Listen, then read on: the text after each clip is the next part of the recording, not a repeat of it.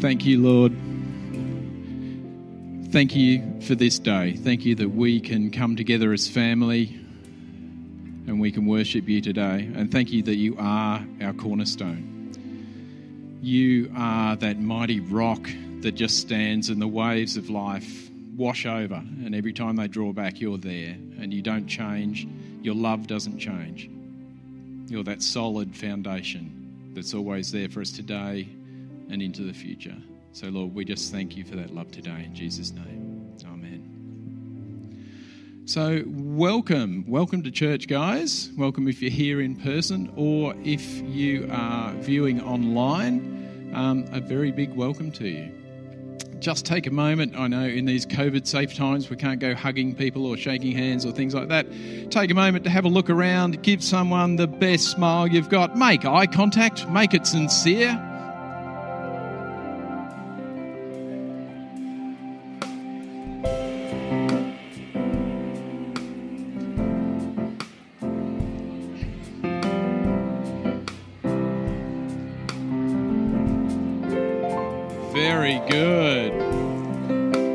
Very good. Have a think about who you might be able to catch up with when we have a cup of tea later.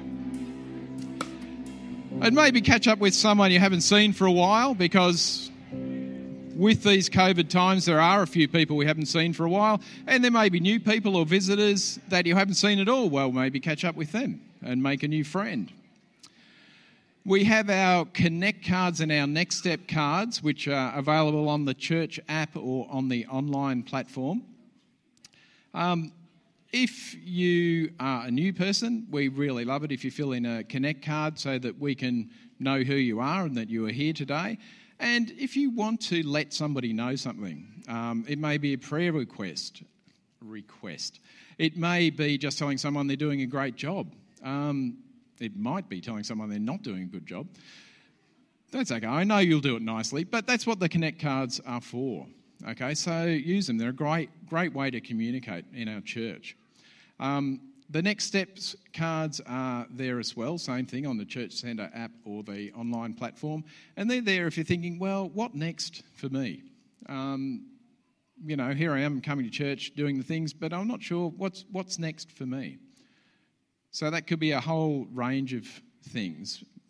But if you fill in that card, one of the pastors will get back to you and we can have that conversation about what next in your walk, um, what next in your life.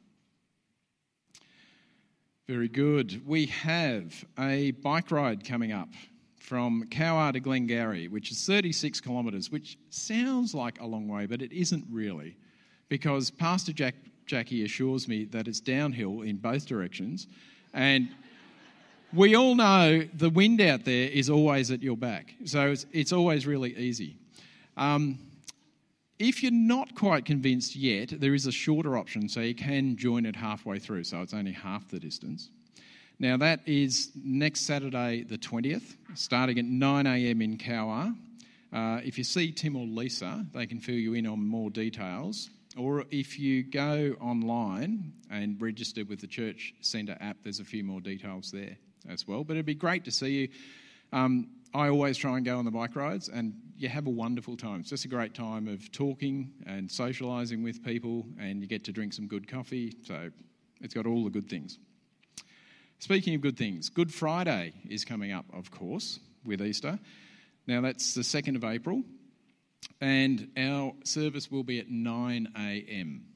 Now, sometimes in the past we've been at 9:30, but it'll be 9 a.m. And that is because we want to have our service, but be able to get into town and join in with the other churches as they do their walk of the cross. Now, they've done that for a, a few years, and it's a really meaningful time to get together as Christians from all different uh, faith communities and to actually um, parade through the town following the cross of Jesus, um, singing some songs together, praying together, and just being a, a, visible presence in the community to remind them what actually Good Friday is about. It's not just a public holiday. So I'd strongly encourage you to try and get along to that as well. But the main point for this morning, remember, nine o'clock, Good Friday. Very good. For all our other notices, and there usually is a fair few other things going on, and birthdays and things like that, have a look in your newsletter, which you should be receiving in your email box. If you're not, uh, we may not have your email details, so let us know on a Connect card or write it down somewhere. But that'd be really good. So now we come to our offering time. Now, I don't know about you, but I kind of like it. The offering box now is a little box that sits up the back by the back door, which Breck is holding above his head and pointing at. Very good. Um, so it's just there. If you want to put an offering in, you can put it in as you're coming in or out, and that's fine. I remember the days when um, we used to pass buckets round, or sometimes in different churches it'd be a bag, or sometimes it'd be a plate.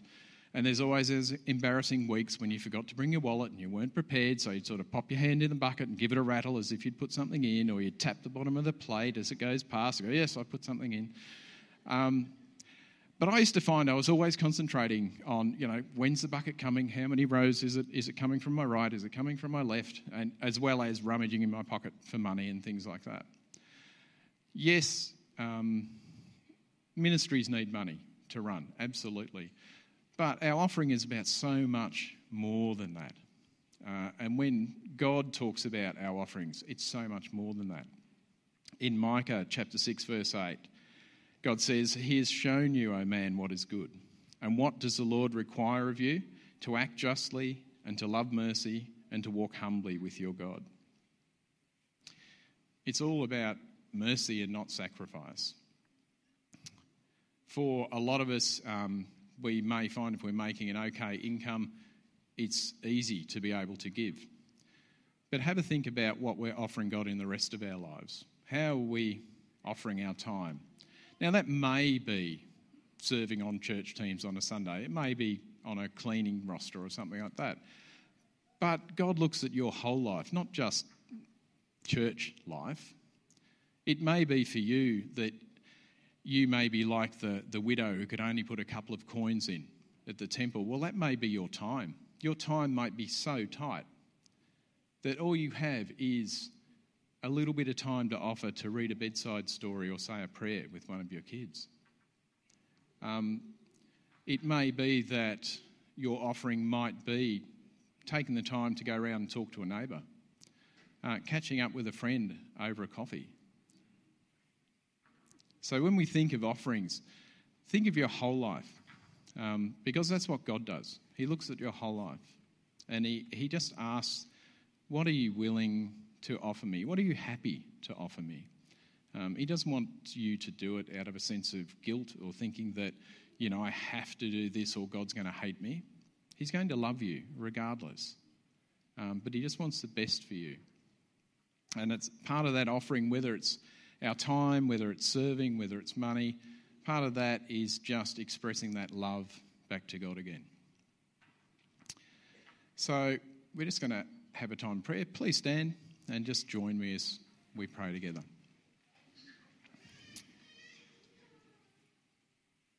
Thank you, Lord. Thank you so much that you always love us, no matter what we give or don't give, or what we withhold, uh, or the attitude in which we give it.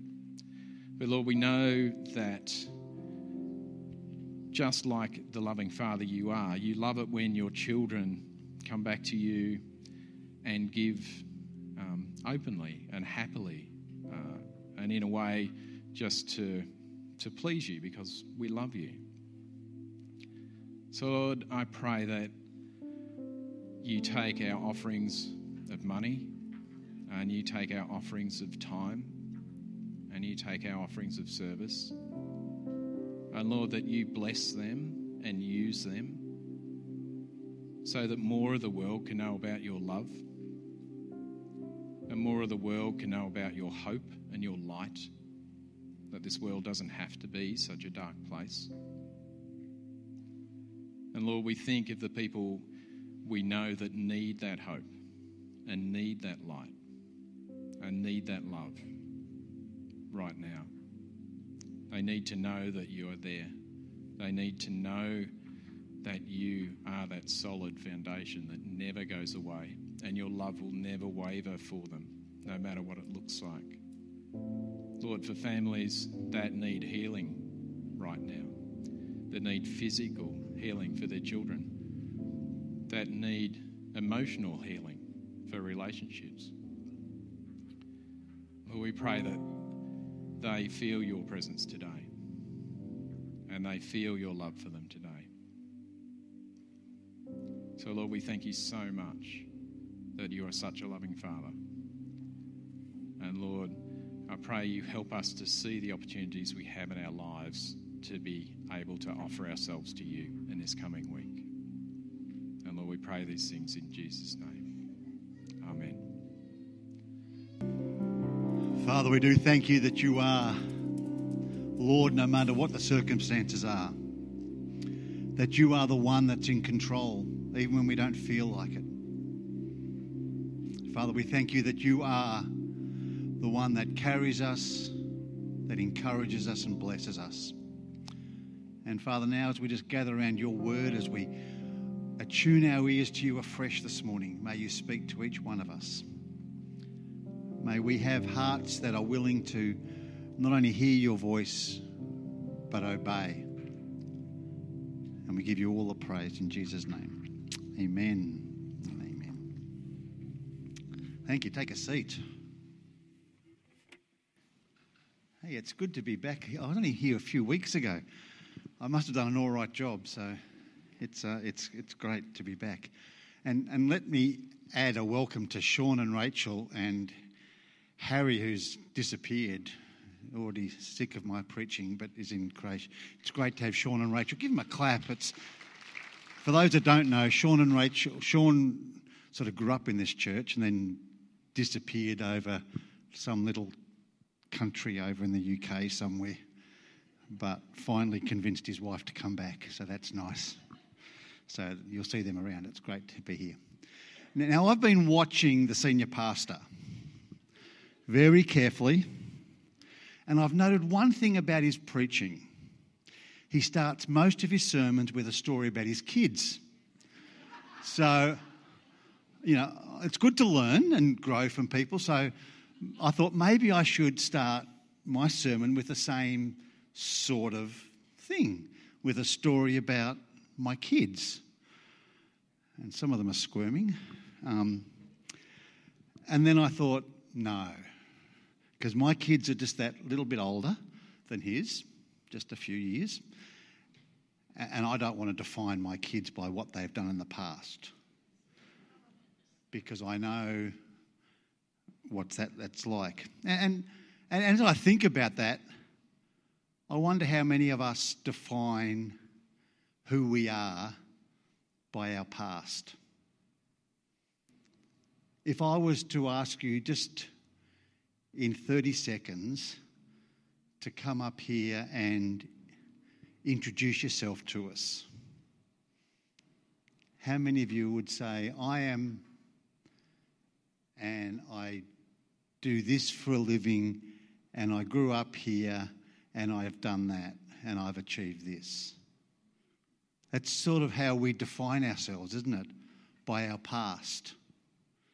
And, and for some of us, that's, that's okay. But for many of us, our past is quite painful. Our past has things in it that we wish we didn't have to go through. I could tell you stories about things that have defined who I, who, who what, could define who I am by my past. You know, for those who've been around a while, I've, I've shared a little bit about my past over the, over the journey of the last 20 something years I've been around. And, and you'll know a little bit about who I am. You know, my, my family of origin is this is going on the website, so I'll be careful. My family of origin is unique. I, I, you know, it's not bad, but it definitely didn't teach me good relationship skills, I don't think. Didn't teach me bad ones. And people have had a lot worse family of origins. I, I recognise that. But, you know, we were always civil to each other, but we, we weren't close. And I could allow that to define me. It impacts me, but it doesn't define who I am. It doesn't define the way I do relationships now. You know, I, I could talk about how churches in the past, not this church obviously, but churches in the past have treated me and some of the painful experiences that I've been through. And, and sort of let that define the sort of pastor I am, the sort of preacher I am, the sort of person I am. And it definitely impacts, but doesn't define who I am. We can easily allow our past to define who we are and to define our future. But that's not the case. It's not what God would want of us, and it's actually not really the truth. We have the power and the choice to actually define what our future's like ourselves. We hold our future in our hands. And that's what I want to talk about. We can't change our past, but we can definitely change our future.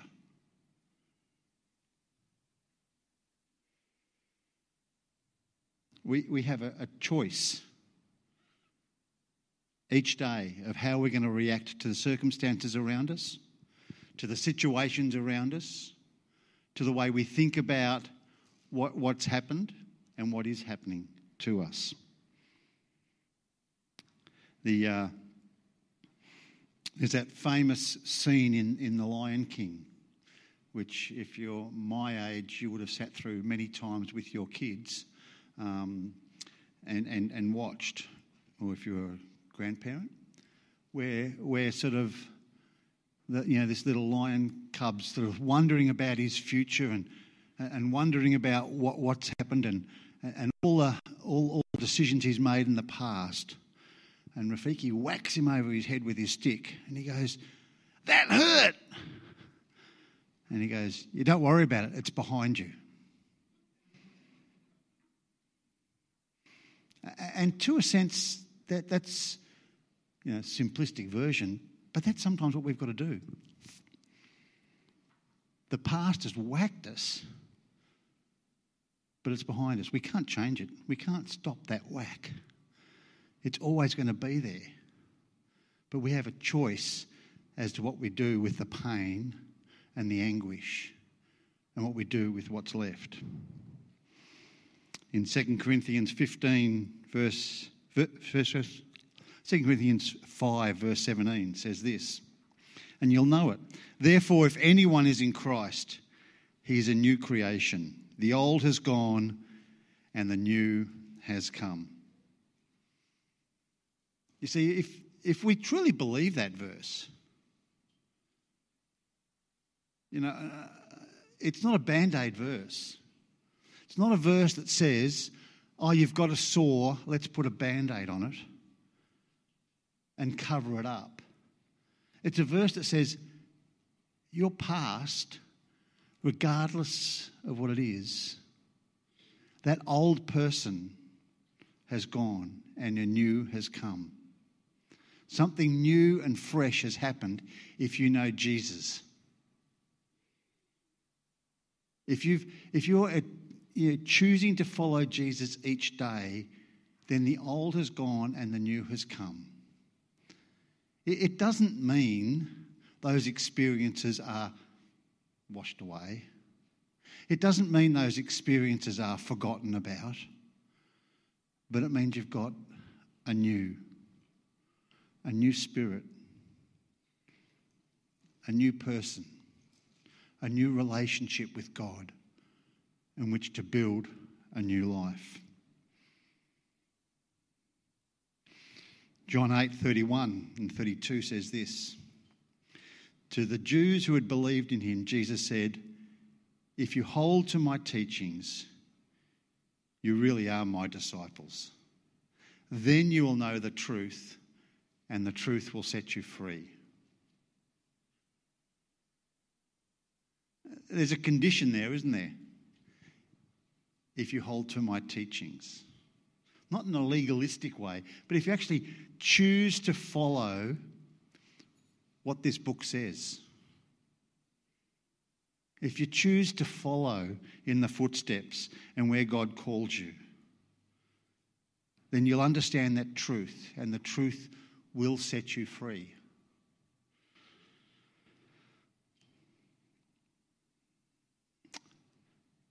The thing is, we can't live our lives tomorrow. We can only live them today. So, so the choices we make, the decisions we make, the, what we choose to do today will define our tomorrows, but we can't live our, day, our today tomorrow. And, you know, the Bible talks about don't worry about tomorrow, just worry about today. So many of us can worry about yesterday, or we can worry about tomorrow. But God simply says, What are you doing today? What are you choosing to do today? I don't know about you, but that takes a lot of pressure off me because I'm a bear of a little brain, and I one day's enough for me to cope with. One day is enough for me to, to deal with. It's got enough decisions, it's got enough choices, it's got enough pressure to deal with. And if I'm thinking about tomorrow, I'm going to, you know, I can think about, I've got to do this tomorrow, I've got to do that tomorrow, I've got to achieve this, I've got to. Or I can go, yesterday, I, you know. But God just says, it's just today. What am I asking you to do today? Psalm 95, which is one of my uh, favourite Psalms. Part of that says in verses 7 and 8, says this For he is our God, and we are the people of his pasture, the flock under his care. Today, today, if you hear his voice, do not harden your hearts as you did in Meribah, as you did in Massah in the desert. Today, if you hear his voice, don't turn your back on him. Don't, don't turn your back on what God wants you to do.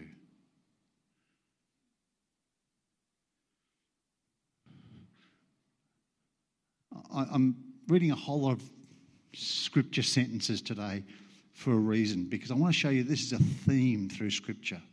I was just going to do it on one story, but I, I think there's some real power in actually understanding this is a whole theme throughout Scripture about living in the moment, living today.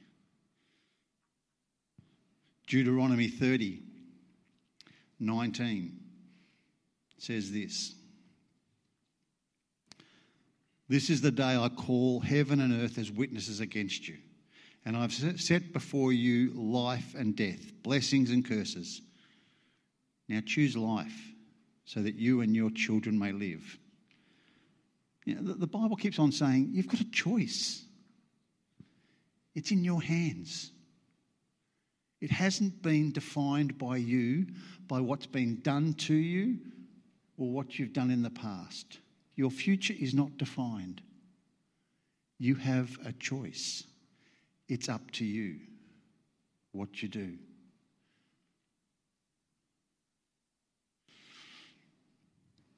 Joshua 24, verse 15 says this But if serving the Lord seems undesirable to you, then choose for yourself this day whom you'll serve, whether the gods of your forefathers, whether the gods your forefathers served beyond the river, or the gods of the Amorites in the lands of those you are living.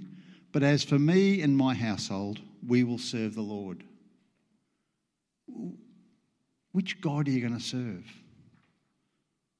The God of your forefathers, the God of materialism, the God of, of chasing the, the moment, of chasing happiness, whatever that looks like?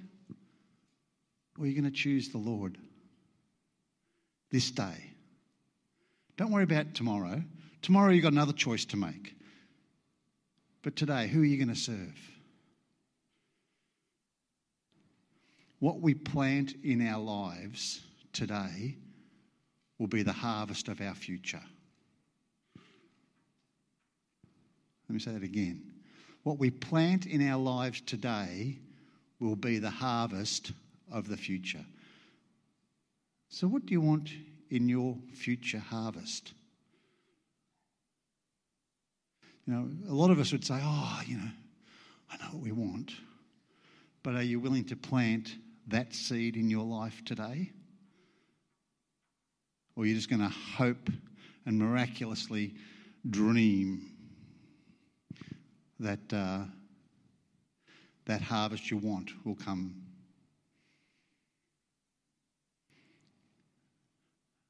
I, we moved into a new house four years ago, and I've done a lot of work in the garden and the lawns and everything else, but I never did the nature strip. Never. It was just, there was always builders in the street, and it was always sort of like, and it was just this green, dusty patch of nothing. Not very level, not very straight.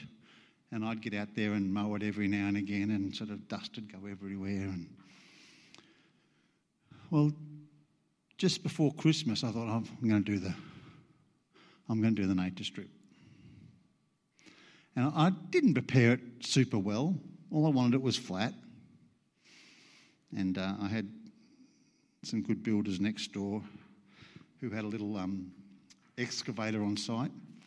And so I said to Rowan and Jake, I said, uh, my son in law, he couldn't say no. Can you just scrape and make it flat for me? So they did that.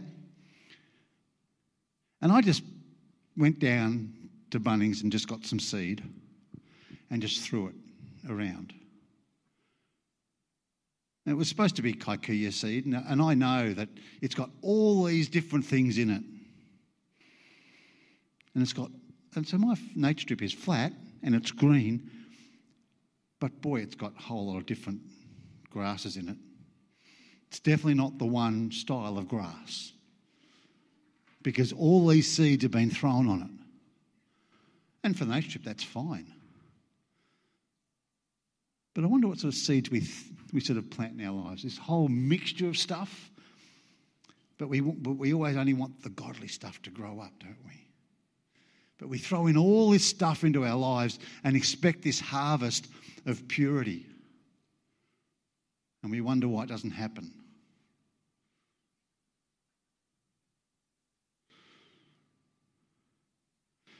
Galatians 6, 7 and 8 says this Do not be deceived. God cannot be mocked. A man reaps what he sows. The one who sows to please his sinful nature, from that nature will reap destruction. And the one who sows to please the Spirit, from that Spirit will reap eternal life. You know? You've heard the saying, you know, you sow what you reap. You reap what you sow. I'll get it right. The question is, what, what, are we, what are we sowing in our lives? What does that look like? What does that look like? Last, the last four weeks as a church, we've been looking at our church values. And, and they're fantastic values. And, and as I thought about them and, and prayed about them, I thought, it's easy for me to sit and listen to those and go, that's great values for the church to hold on to. But, but I wonder what my values are. And if I'm a part of this church, then am I going to own these values for myself and live these values out for myself as a part of this corporate family that we're a part of? And what, what does that look like for me? You know, I know you know all the values in your head, you've memorized them and you've got them up on your walls at home. But just in case, let me just cover them for a second, literally. A home for all. You know, that, that talks about everyone is welcome in this place. But if you're living out that value at home, what does that look like?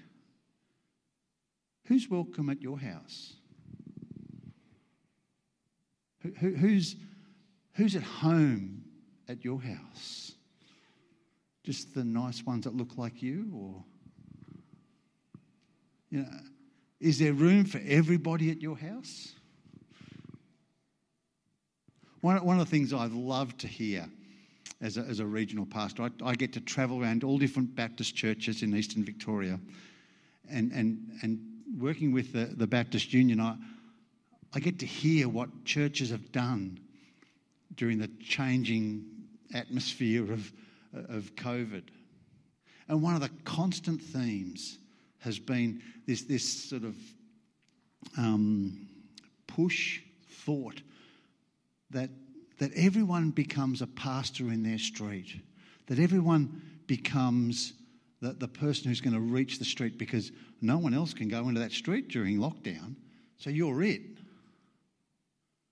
And there's this real, real push to, be, to become that, that sort of person who everyone's welcome in your house.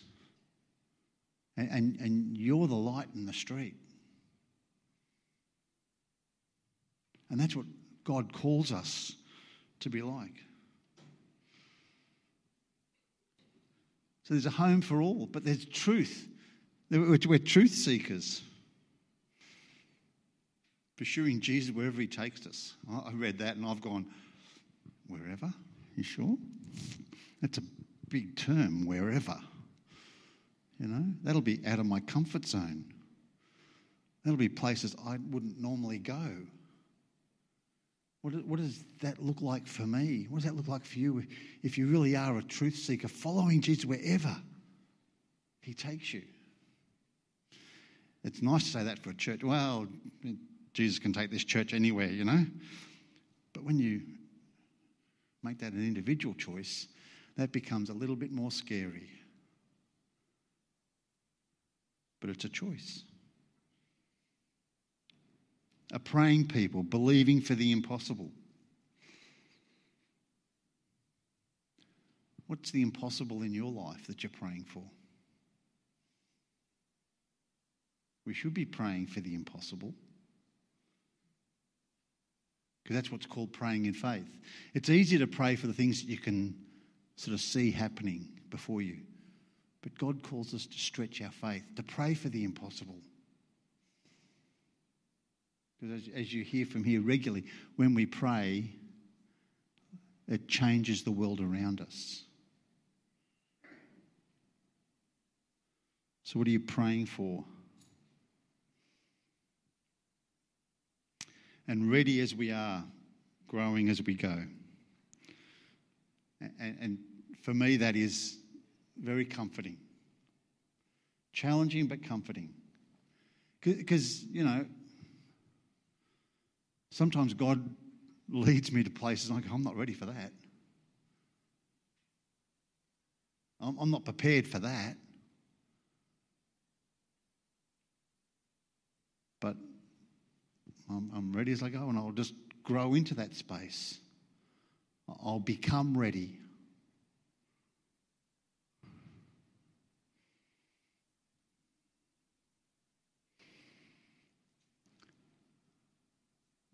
What choices are you making today to make your future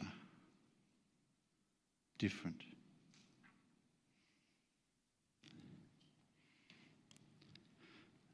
just want to talk to the camera for a minute. Because there's a lot of people who've chosen to, to stay away for, for good reasons. And, and I'm not an advocate of saying you need to come back.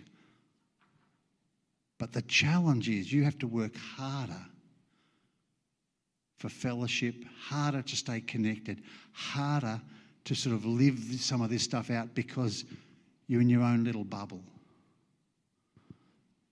And I want to make sure that, that people at home still recognize that they are a part of this corporate values. And they're still a part of, of what is happening here just because they don't come on a Sunday. And they may not come on a Sunday for a long time. And they may never come on a Sunday. But they're still a part of what is happening in this church, in this community. And, and that's, that's an, a, a sort of a, a thing that's happening through the whole Baptist world. I, a Baptist pastor was talking to me two weeks ago, and he said, I have two congregations now. I have those who come and those that watch.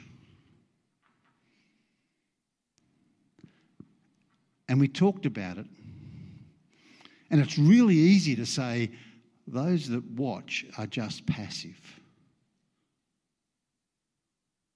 Those that watch aren't really a part of the church because they don't come.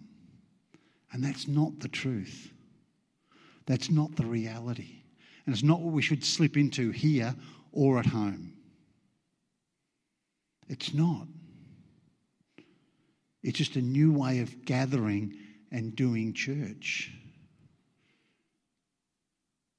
But it is really easy to fall into the trap of going, I'm just a watcher.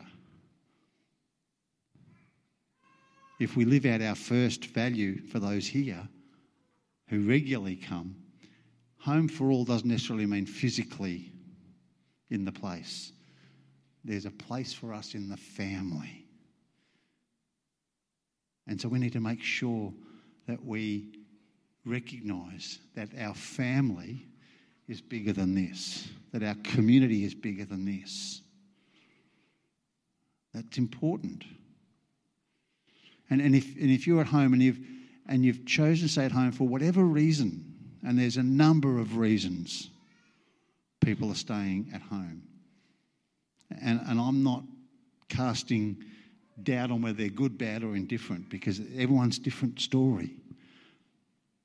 But what I am saying is make sure that if you are choosing to stay at home, that you still stay connected as best as you can. Sow into your future by the, by the choices you make to be a part of something bigger than who you are.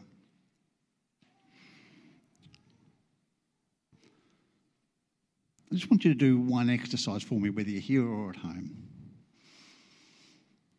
because I've got mine as one second. That clock just gets you, doesn't it? I started by saying if you were going to introduce yourself in 30 seconds, how would you define yourself?